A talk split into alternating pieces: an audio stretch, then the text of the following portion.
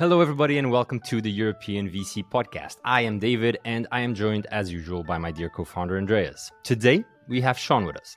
Sean is a managing general partner at SOSV, a global multi stage venture capital firm that operates early stage startup development programs, notably HAX, IndieBio, and Orbit startups. They are the first check in deep tech starting at pre seed stage. SOSV has 1.5 billion USD in AUM and an established portfolio of a thousand plus companies, including the names of Upside Foods, Perfect Day, Opentrons, Formlabs, etc. Sean is also on the board of Khan Academy, the Tyndall Institute, the Autism Impact Alliance, the Brain Foundation, and a number of private companies. If you're listening in and love our show, drop us a review, follow the pod, and subscribe at eu.vc. This was their finest hour down this wall. It's more than just an alliance. This, this is a union of values, values. United and determined, we can serve as a model for other regions of the world. The nature of a problem, problem requires a European response. Europe is a story of new beginnings, new, new beginnings. Let's start acting. This show is not investment advice, and the hosts of this episode may be invested in the funds and companies featured. All right, Sean, I saw you really enjoying our uh, very European jingle there.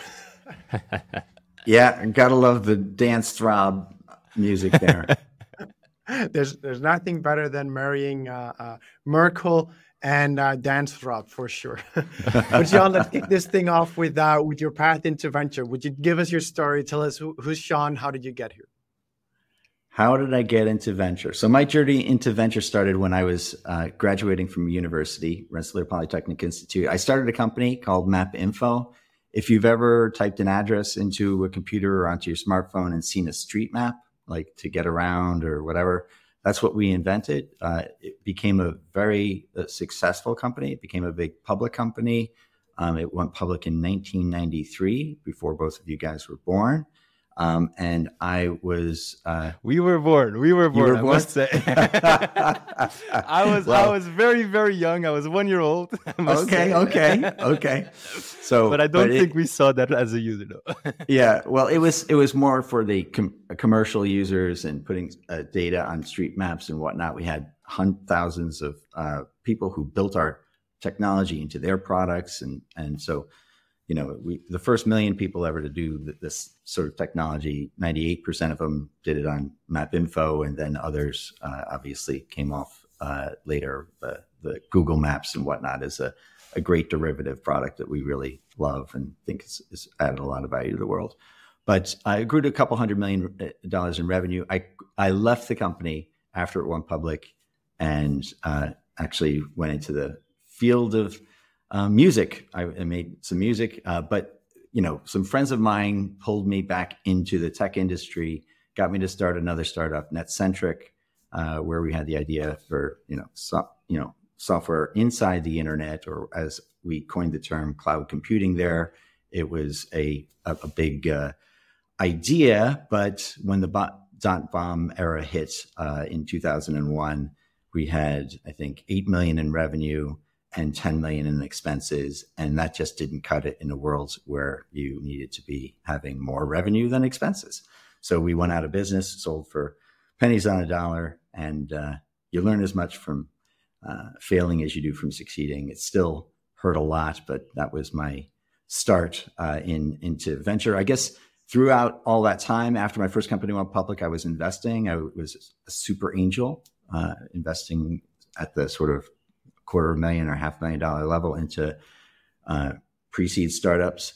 Um, and several of the investments did really well, um, including companies that got acquired by public companies, a company that went public, other companies that uh, sold for hundreds of millions of dollars. And so, after the amount of money that I was managing through all of that uh, grew to the low hundreds of millions of dollars, I, I decided to make it formal and say, I am now a VC. And that is how SOSV uh, came into being. I hired a, a, back office and and and brought on other partners, and and now we uh, deploy the capital and tend the flock. I uh, I um you know, Sean, I feel like I can risk and say that you have a really diverse, unexpected background, and just you know to shed some light on that. And we we will share some links to the listeners that want to hear more about these stories. But you know, you have a a background going from janitor to entrepreneur, rock star, filmmaker. You were in Iraq. You ran a humanitarian a humanitarian organization. I know, like, there's this weird story about you also having your eye your eye eaten by a steroids-induced viral infection, and to more recently even being a, a, TV star in Ireland, right? And so, and I, and I feel like I could go on if I if I listed uh, all the interesting things in your background. So I'm very excited to ask you this question, which is: Would you share with us a pivotal moment in your life and how it has shaped you as an investor today? Well, I, would say you know the first pivotal moment in my life, and let's just stick with that one. Uh, it was how I went from being a janitor at my high school to being a programmer. Um, in uh, when I was 14. So I was uh, I grew up really poor, and so we were on welfare. Uh, there, my mom had we had a deadbeat dad. There were nine kids, and so uh, we for six years were on the welfare system in the United States. So they had a program for the poorest of the poor, which was called the Civilian in, in Employment Training Act, and you could get a job hope, theoretically on something that was hope, hopefully helping you develop a career. So they gave me a job as a janitor, and I worked in, in my high school, and I figured out that um, you can't wait for something to be handed to you; you have to go and seize it. So I found another job where I thought I could actually do uh, something which would actually advance me. I, I knew that there was a there was a government agency in town that had a computer, and I said I want to go be a programmer. So I asked the person who was running that, just knocked on the door, asked for a meeting. He was open. I stepped into his office and I asked him, "Hey, can I just do something here? You know, can I change the tapes on yeah. the on the on the machines? Can I do punch cards or whatever it is that you do here?" And uh, and he uh, said yes, and then I then became a programmer, and uh, you know that helped shape my life. That's that's I think uh, one of the most important things for an entrepreneur is, is, that moment where we realize that you have to seize what you want to get it. Uh, no one is going to hand it to you. I'd love to ask you a question about your investment into Netflix because that's that's that's something that I think that most people would think ah, that must have been a pretty pretty wild ride. Well, actually, I originally invested through net, into Netflix through a VC fund that I was an LP in, um, and so I was uh, I really liked the company. They had the red envelopes back then, so this is like yeah. pre digital distribution, pre streaming. And uh, so then they went public, and then they just crashed. Uh, uh, you know, the the the stock went to ver- a very very low valuation, and I actually bought most of my position in in at the IPO or not post IPO, I would say. So it, it went down at very very low valuation. I bought like two percent of the company.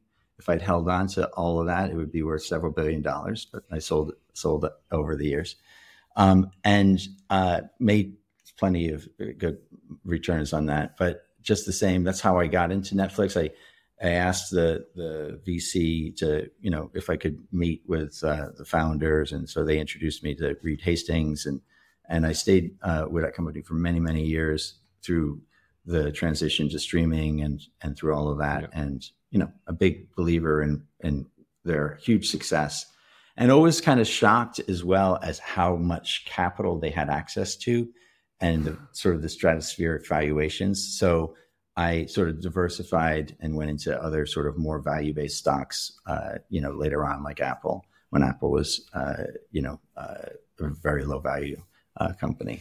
So that that those things were uh, sort of my lessons in in uh, getting into Netflix and actually how you can actually ride a wave for a very very very long time. you know, Netflix has been around for you know way more than 20 years, 25 years, and uh, you know it it keeps increasing in value, you know, pretty substantially, and so has Apple. You know, when I bought into Apple, I don't know, it was a couple hundred million dollar valuation for the whole company, right? And and so you know maybe it was a billion dollar valuation, and now it's a trillion dollar valuation, right? So a couple of trillion, three trillion. So you know those are those are you can ride a wave for a really really long time if you get a winner stick on stick on the back of that.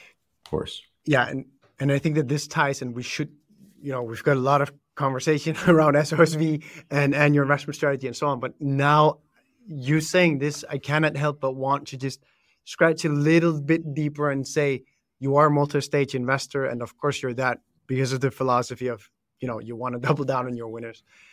But I'm curious to you know just hear you tie what you just said with those two experiences with Netflix and and and, and Apple to the reason behind you also being a multi-stage investor, and to what extent would you even go in and buy up after a crash after after an IPO? Yeah, well, actually, actually, we don't have that mandate in the fund. I actually invested in a VC that does have that mandate, uh, Technology Crossover Ventures, when I was, you know, uh, you know, uh, getting going, and I actually really appreciate that approach because, you know, you can really th- those runs can be really long runs.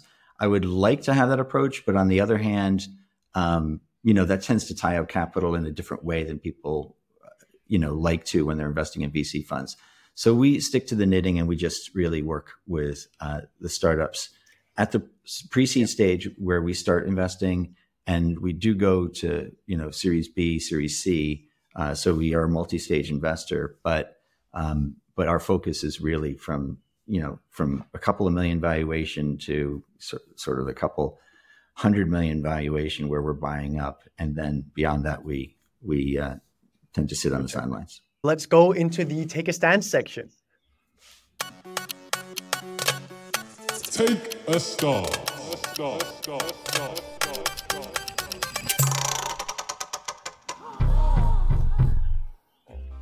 All right, Sean, let's get to this uh, quote from Sabina that we want to hear your take on. It is VCs add way less value than they think.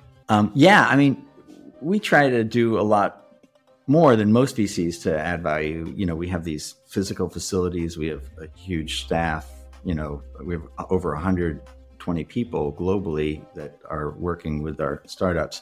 So, and and 75% of those are working at the at the pre-seed stage. So it's really a tremendous amount at the foundation.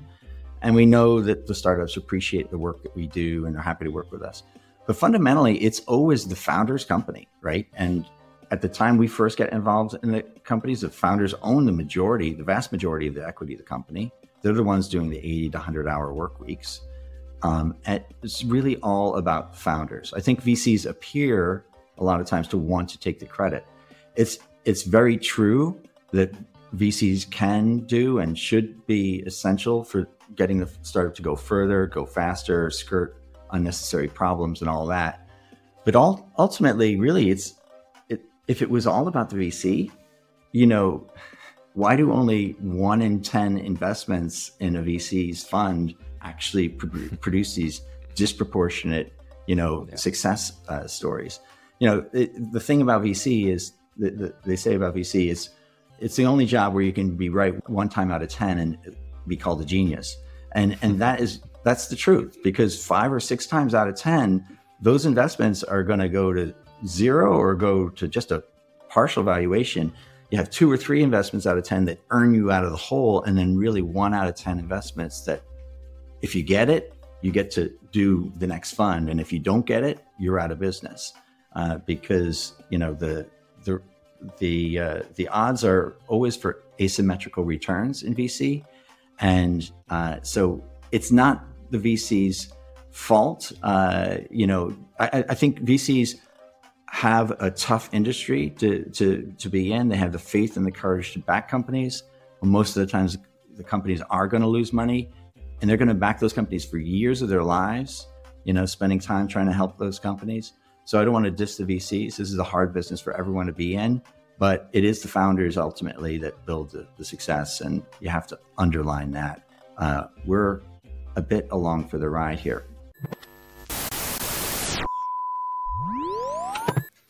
So Sean, we've we've we've been seeing obviously, um, and we as an industry, of course, a rise in the emphasis of this topic of planetary and human health within within VC. You know, whether that's existing firms doubling down on that space, increasing their allocations for those verticals, or just increasing fund size, but also many emerging GPs actually that may have calmed down a bit. I don't really have data, but I remember seeing a lot of a lot of a lot of new funds or, or new projects at least popping up here and there within that space.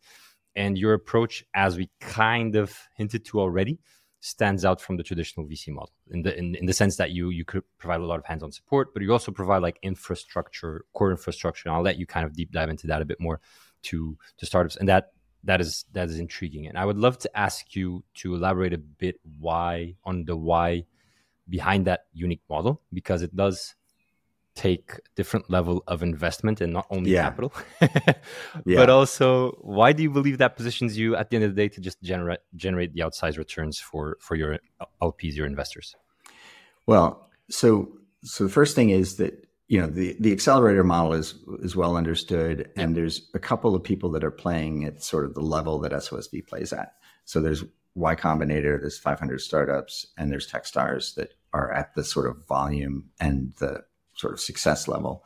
And then there's a bunch of there's thousands, there's literally thousands of other accelerators scattered around around yeah. the world. Could you just, um, Sean? Could you just kind yeah. of share some big numbers there, just so p- people that that might not know the exact oh, numbers of SOSV, sure. just to give an idea of the scale that you're now talking about? Yeah, I mean, we only we only invest in about 100 to 125 companies a year, um, but that generally puts us up in the top three investors globally for for seed, yep. pre-seed investors, et cetera. Um, and and and we also invest in follow-on rounds. So we are yep. also, you know, one of the most active Series A investors, one of the most active Series B investors. Um, and when we at the accelerator level, um, you know, you know, we came along, we sort of love the Techstars model or these cohort based models where people are physically located alongside each other. As a matter of fact, I was one of the first backers of, of Techstars back in 2008. Um, and we also backed uh, 500 startups in their first fund uh, as well. So, like, we were looking at what was going on, and we were actually we created our version of the accelerator. We're the first in Asia. You know, we created China Accelerator. It was the first in all of Asia and the first in China to have that model. Um, but uh, what we liked is we liked taking a very different approach and having unique uh, approach to our accelerators. And that meant that instead of just trying to be a one size fits all, do all kinds of software, do all kinds of whatever business models, we became very focused and very vertical in, in, in, in terms of what we were trying to do. So that's with China Accelerator, the market in China, you know, there's the great firewall there's all these other things you know it's completely different than the software market anywhere else in the world so so we had this model you know of actually trying to create more vertical accelerators. And you know so in, in for example creating a, an accelerator for china and and for the asia markets creating an accelerator uh, for hardware. Because you know when you think about it hardware is completely different than software right? So you need to do pick and place machines. You need to do uh, mechanical engineering and electrical engineering and, and, you know, frequency and FCC approvals and things like that. So all of those, all of those different uh, specialties, we said, okay, well, obviously it needs to be its own different program. It needs to be its own different accelerator with people who can advise and work and get real deep help to startups in those areas. And we did the same thing for life sciences. So we became the world's leading programs for the targeted areas that we do. So yeah. we're the world's most active life sciences investor. We're the world's most active hardware uh, investor, and we do a lot in the sort of in the Asia uh, marketplaces and the developing markets with our Orbit program. But we're not the world's most active software uh, investor, and we never will be. Um, so, so that's we sort of abandoned the accelerator model, and we created this more deep founder first studio model where we actually spent and and we spent tens of millions of dollars building out these facilities uh, so that people could actually build their prototypes you know do vacuum form you know uh, you know uh, plastics and molding and, and, injection machines and me- mechanical work with five and six axis robots that we have on site you know, pick and place machines for moving the the uh, circuit boards around, et cetera. So we we have all of this capability in this to allow the founder to go further faster, and that was something we did because that was before we were a regular VC. This was when I was doing it out of my own money, And I thought that this is the way it should be done. There is no way that any VC could have done that because it required too much of an investment, and you can't do that out of a ma- uh, out of a management fee. Management fee is only two yeah. percent of your of your fund size. Yeah. So I was able to sort of spend the money, build up these facilities and these capabilities. And since then, since it's been proven, we've also gotten some state supports when, you know, New York State helped us build out our, our wet lab and they gave us $25 million to help do that. New Jersey helped us build out our HAX uh, uh, facility in New Jersey. They gave us another 25 million to do that. So it, it sort of it differentiates us from other investors and certainly at any stage, but but certainly at the pre-seed stage, um, because we have these uh, capabilities um, and these facilities and the technical staff. We have 11 PhDs on, on staff, et cetera, that help with mechanical engineering and you know bio biomechanical and and whatever whatever's needed.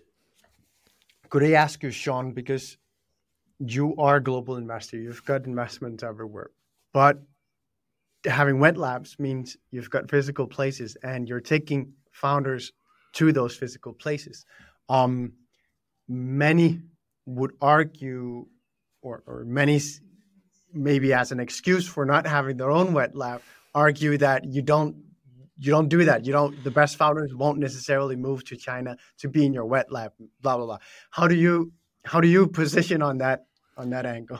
Yeah, no, I mean, we we don't require them to stay for you know years. Uh, we we only actually think that founders who are very dedicated are gonna they're going to be able to uproot themselves for three months, six months, you know, or, or, or whatever, because the business is the most important thing that they need to do. The other benefit is that we have these facilities in New York City and the you know in New Jersey, the outlying area of New York City, and in San Francisco so at the same time, if you have like a European startup or somebody from India or someone from you know South America or whatever, this gives them access to capital that they never had before. I mean, one of the reasons why you know YC was only in Silicon Valley is because the you know it, because it actually has the investors there. Yeah. Um, yeah. We we also New York is an up and coming. It's the number two uh, area for yeah. venture capital in the world. So we have our facilities where they can not only run, but they can also prove. I mean, these are physical companies. They're doing physical things. They actually need to have investors come and see them and see what they do. Um, and, you know, they're not going to fly even to Singapore or something like that to, to back these companies. You know, they, they have to see it with their own eyes. And we help de-risk that for, for the, yeah. for the investment community because they know the quality of the output that we put out, but also you know for the for the startups that they get to work with the best founders from all around the world right alongside them for months at a time. And that is a huge huge benefit for the for the founders uh, to to be brought out of whatever sort of limited ecosystem they're in and to be brought to global centers of finance and technology. You mentioned some stakeholders there that help with the development of the infrastructures um, i'm curious to ask you know what, what is the partnership that you have with these entities? Are there LPs in, in the fund? Are there shareholders in the management company? And maybe also use that as a segue to talk a bit about what's the profile of LP that SOSV has proven to be like good at working with? Sure. No, actually, they're just they're just state agencies looking at this as an economic development opportunity, and they're grants. Yeah. We just get we've just been given grants. Um, they've seen what we've done for the ecosystems for other areas in the world. They've seen the hundreds of millions of dollars in investments they only give us a really a small amount of money relative to the economic leverage that they get. Yeah. You know, $25 million over a five year period was, was what our grant was from New York State. Yeah. And they've, we've already achieved in the first two years, you know, $150 million of investment into the companies.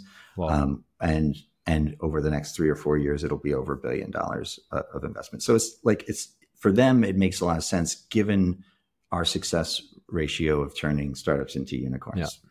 The other part of the question. Oh, sorry. You asked about the LPs. You asked about the LPs. Yeah, yeah, uh, yeah. Exactly. Uh, okay, LPs. So yeah, so in, you know they don't. Uh, we don't need them as L- LPs. We have financial investors and institutions and and whatnot. Sometimes they will also invest uh, capital, and that's that's also you know appreciated. Um, but our, our primary uh, LPs are those that are, you know, that really care about the work that we do, the impact areas that we work in, and also the the companies that, um, you know, big corporations that are looking for ideas. There's a lot of corporate LPs uh, that that that are uh, from all over the world, um, family offices. Uh, we have yeah. we have about a 200 LPs across our various different funds, SOSV three, yeah. four, and five. And each fund has its own set of LPs. There's a huge amount of re-upping, obviously, from from one fund to, to the next. But uh, but yeah, each fund has new LPs. Yeah, as we, since as the first fund was 150 million dollar fund, the second was 277, and this third fund is a 400 million dollar fund. So yeah, we add we add LPs as we go along. And you've got thematic funds as well, right? Um, so that also, I guess there you have a bit less cross pollination because you tip you often see someone committed to climate being less committed to orbit, I guess. We have a core fund which supports all of our programs, and we have a follow-on fund which supports the you know the the companies as they are you know sort of Series B and later. Uh, yeah. Uh, investments. Okay, that's cool. So you run your programs as you run, and this is just for our audience as well. The programs are run as thematic but the fund that then invests into the opportunities in each of the programs invests across the programs. Yeah, I mean, really, this is no different than how all VCs work, or nearly all VCs work. Yeah, like you'll have one partner who is, you know, specialized in SaaS, another partner who's specialized, you know, and maybe for the fintech sector, sector or whatever. Another partner that's on healthcare, and another partner that's doing, you know, yeah. uh, AI or something and and so Gen AI. So like you, you, know then so so we cover multiple sectors and we're quite generalist when in those areas, but we have the technical capability to help those companies deliver.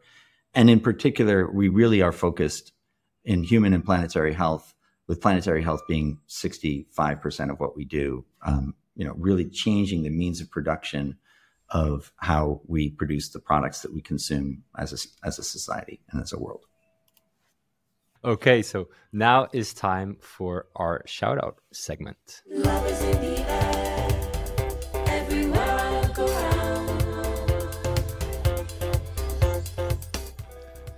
Sean, we use this segment to ask our guests to give a shout out to a co investor, angel, or LP for being awesome. And of course, whenever possible, to share the story behind that awesomeness. Well, you know, I cannot uh, we work with hundreds of other VCs, so I cannot just name one uh, VC or uh, other investor. Uh, I, would be leaving out so many other investors that have continuously faced up to the, these challenges, continuously funded or tried to turn around these dire situations, um, and gloriously succeeding when when they when they do.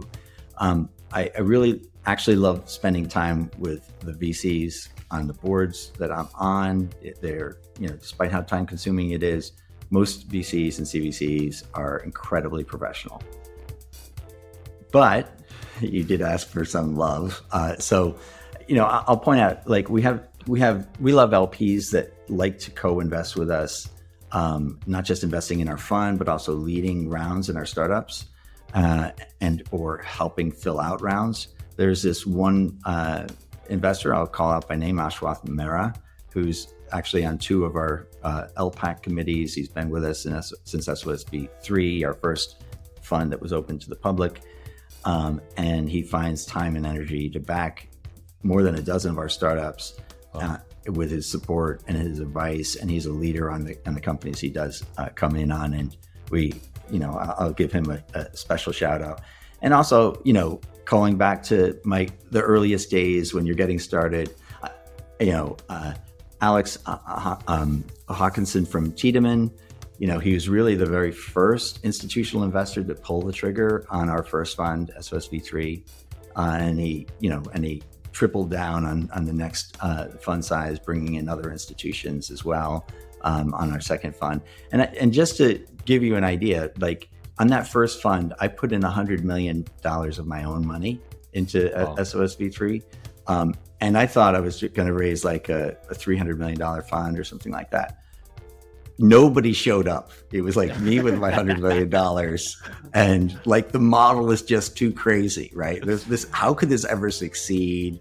You know, this is weird. It's in all these different geographies. They've got this yeah. accelerator model. Who really knows if that's going to work? You know, and and we we started with accelerators. We moved. We don't do accelerators anymore. It's more this sort of studio yeah. model kind of thing. Much more advanced. Much more capital. We put a lot more capital into our companies, but but uh, but uh, you know, so we got like you know everybody. The only people that put money in were people that had already worked with me. You've been on boards with me before, who I'd funded, who became multimillionaires as as a result of you know my investments into them, et cetera. And then, you know, they came in and that was it. And then, so Alex actually from Tiedemann, or before that, he, had, was a different, Tiedemann acquired is the, the, the, group that he uh, was working for.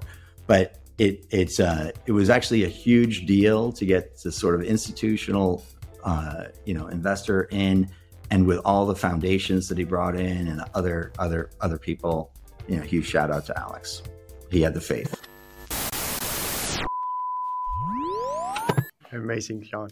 I think anyone who's listening to this can hear David and I uh, uh, laughing a small bit and also see us nodding if they've got the video on because you've got yeah. some great stories. Uh, and I think that you, you're, you're saying something here about Alex and, and the importance of getting that first institutional money into a fund. Yeah. It's just, it is incredibly important and, and life changing for any fund. Yeah. But Sean, all throughout our interview, I've also been sitting here dying to hear the three biggest learnings from a man like you who've built SOSV into a behemoth of 1.5 billion AUM. So I just want to kick it up to you and say, tell us what's your three core learnings.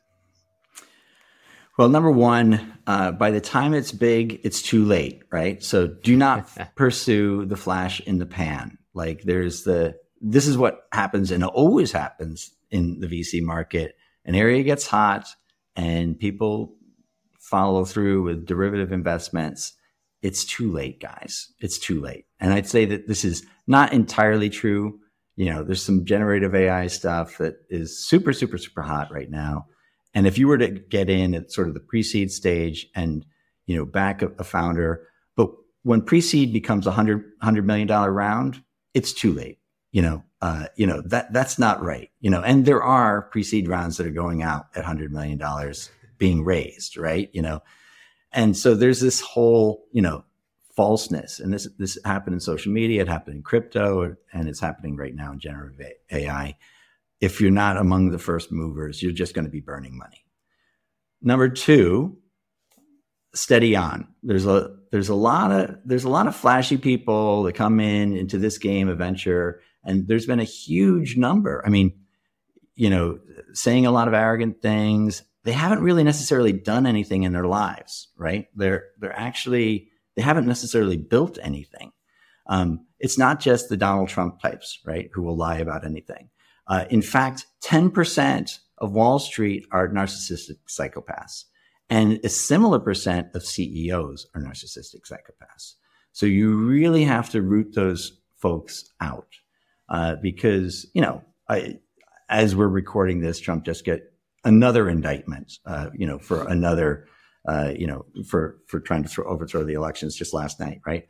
So, but that, you know, that was a pattern that had been established his whole life. You have to go into before he was president, he was already, you know, uh, uh, uh convicted of multiple uh, crimes and got, got got himself off. I mean, he, this guy has been a crime maker, a criminal his whole life. So if there's anything to learn, eh, eh, you know, it's it's about doing rather than saying. So do not listen to what they say. Listen to what they have done, or look at what they've done, and find out the truth about that in, in terms of the people that you're backing, and and stay steady with those people. You know, just just you know just ignore the fact that there's these flash in the pans that that come out with their big big uh, views on life and and don't actually have any real history of, of creating something from nothing. And the third, um, if you're going to be a huge in venture, you're, it's really it's a it's a multi-decade game.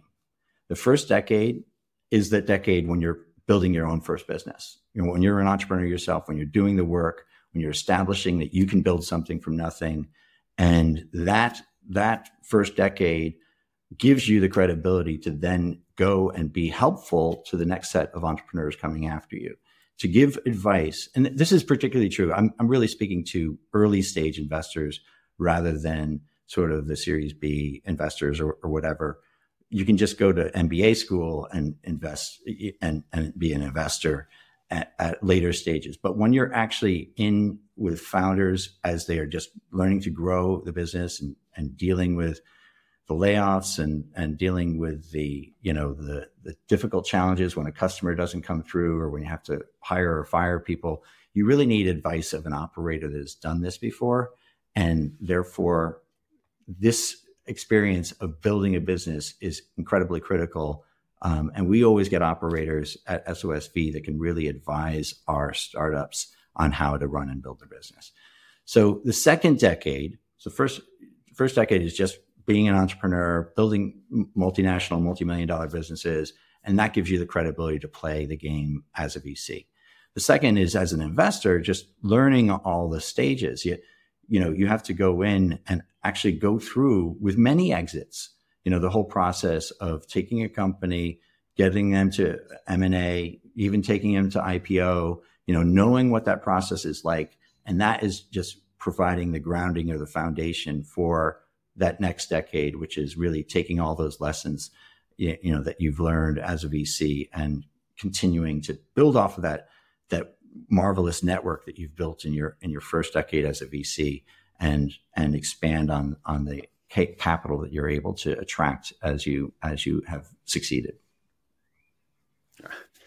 incredibly exciting to hear. I think you explained so well your position on the first part, which is that you need to be an operator or, or, or maybe even a founder uh, to be a VC.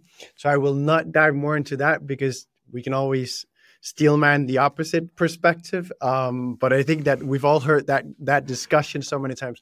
So I'd rather use the energy here to dive into the second stage and say, well, taking, you know, having taken as many companies as you have now from the very early pre-seed stages all the way to the IPO stages in hardware, which honestly we do not have too many VC investors who have done. I'd love yeah. to ask you to all the people that are now doing this and raising these funds or generalists diving into doing more hardware, what are the main pitfalls? What are the things that you're seeing that people should really keep top of mind if they want to play the hardware game? Well, I, I, don't even think of it as the hardware game. I think of it as the climate change game or in, the healthcare game, right? So, like, if you're going to affect real world changes in, you know, say decarbonization, for example, what creates the carbon in the first place? It's physical processes. It's the chemical industry. It's mechanical. It's it's building things. Um, it's concrete. It's all of these things um, you're not going to solve those issues with software approaches. I mean, software can help on the edges, and it's essential to be part of uh, so- solutions, hardware solutions, and biomechanical solutions or biological solutions to these problems. But like, if you want to make a difference in climate, you really need to have either hard- hardware expertise, building, manufacturing, reinventing the means of production of how we produce everything from our food to our buildings and our built environment to our energy supply, et cetera. These are deep tech issues. This is what we concentrate on.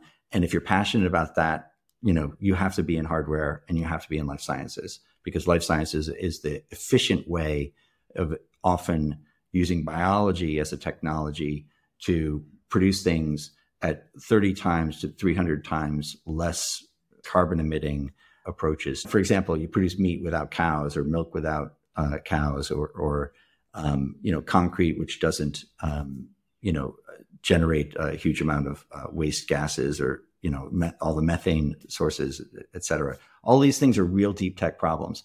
So if you care about these problems, you have to be in hardware or li- in life sciences.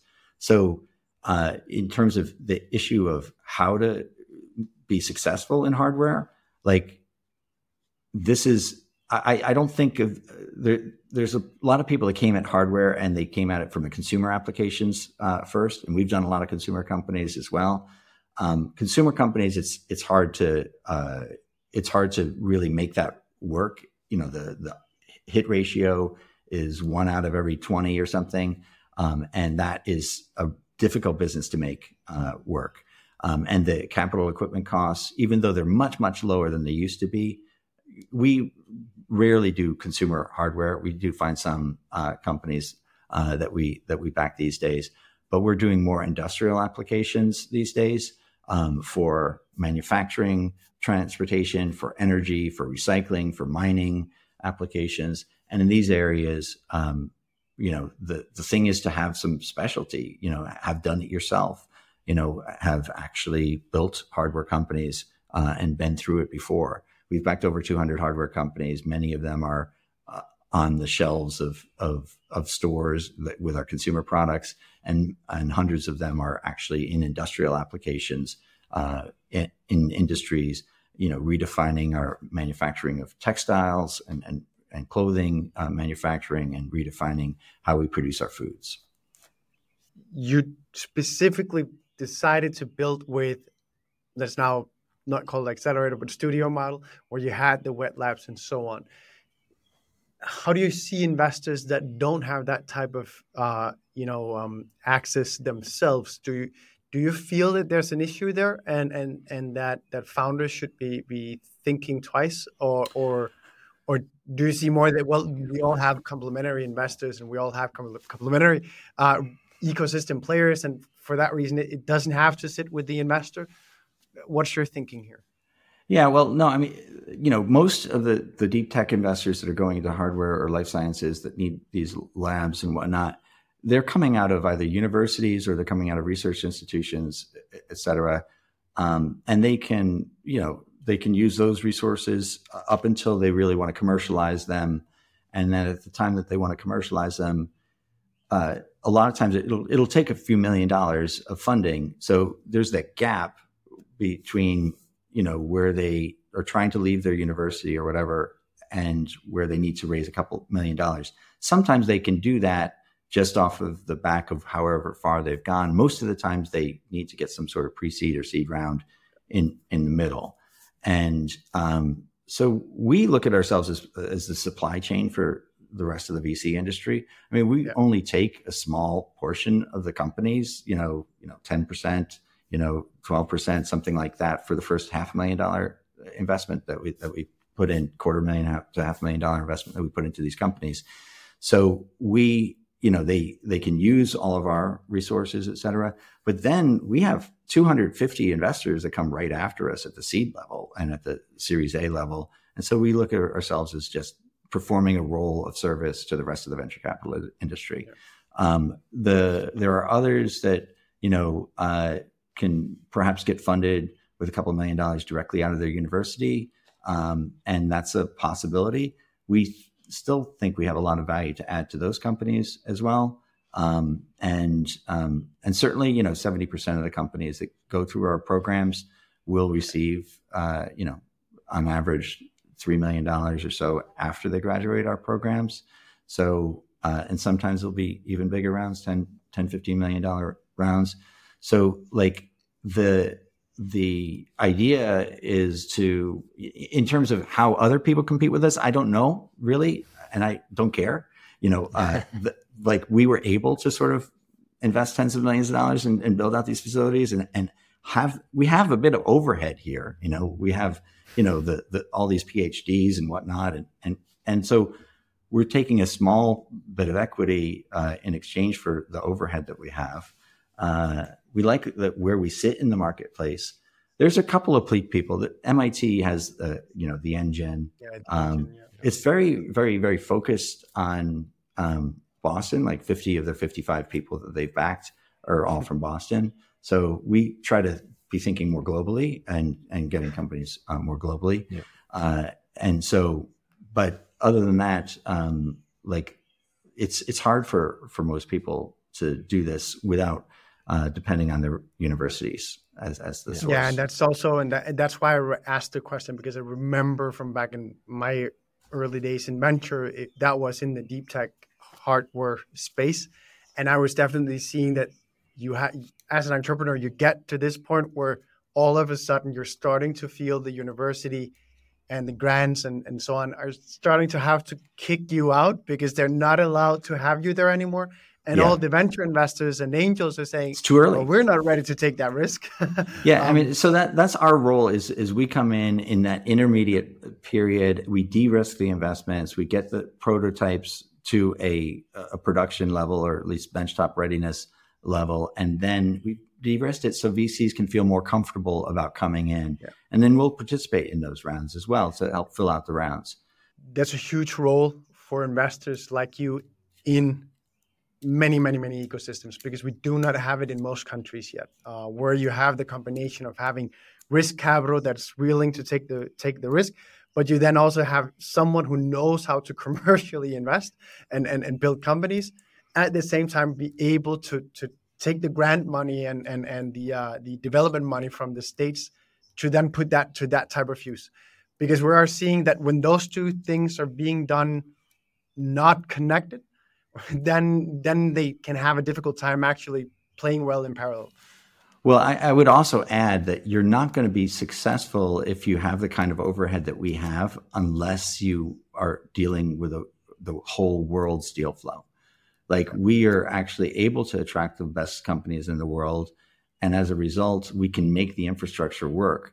If you were in a smaller country, if you're trying to do this for a Scandinavian country or the UK or, or, or something like that, with only 50 million people, you know, and you're trying to su- su- there's just not going to be that many companies coming out that that could support that level of investment uh, and be practical and also get the next level of investment. Yeah. You know, you need a lot of the companies to be successful at getting that next round of investment, or else you're just going to be burning through taxpayer dollars. And now it's time for the quick fire round where Sean will ask you three quick answer questions. And now, the quick fire round. Quick fire.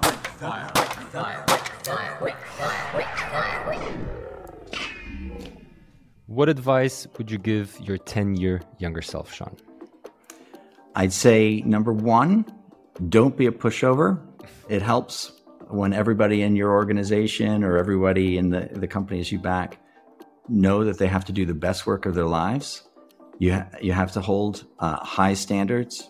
And so do not compromise on that. It's, it's the point of pride, I, I say as well, um, that people will know that they've done the best work of their lives and they're willing to put, put, that, put that in in making that happen.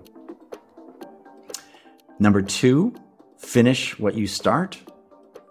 Um, I think that is uh, the challenge that we often have. We try to do too many things and then we don't finish anything. Just pick your priorities, choose the thing that really matters, and then finish it. And number three, um, cut your losses. If you get to a place where it's a fundamental fail, and even if you've invested a lot of money in the company, um, you you should be prepared to just flush the investment. And this is especially true if there's a founder that's showing uh, dishonest or disingenuous traits with you. If they're not being completely uh, open about the challenges and the struggles that they're having, you should just figure out how to rescue as much value of the investment as you can, but then cut it and move on. Now, Sean, what are your top tips for emerging VCs that are fundraising? this is a really tough time, you know. um, I, I, would say, I, as I've spoken to this before, show you can build a multinational, multi-million dollar business by starting and building one. That gives you the credibility to advise others on how to do the same. Do that first. But then you ask, what should they do for, you know, for fundraising in particular? So, uh, this is a hard time for fundraising. It is taking much longer than than ever before uh, to to fundraise. So um, I'd say probably uh, figure out how you can do uh, the best you can and raise the money for 12 months and then stop fundraising and focus on uh, backing the, the businesses with whatever money that you've raised in that period of time. And what's the most counterintuitive thing you've learned since you've been in venture? Well, I'd say that everyone thinks that they know the winners from the moment that they meet them. Um, and that's not really true. As we've talked about, you, you know, you're a genius if, considered a genius inventor if one out of 10 times you're right.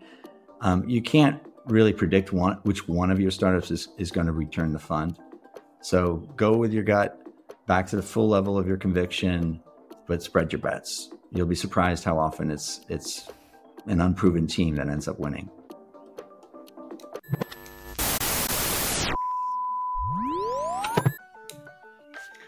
All right, Sean, before we wrap up, we cannot let you go without asking you to give us a controversial opinion or belief that you have.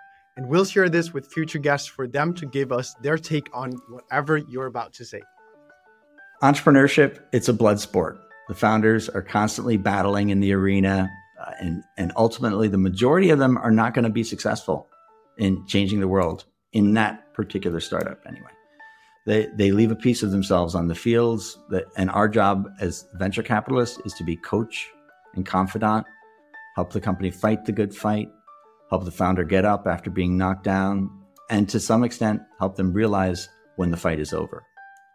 We, we hope that every time, even if the company fails, the founder succeeds, and by having tried and, and, and grown through the battle.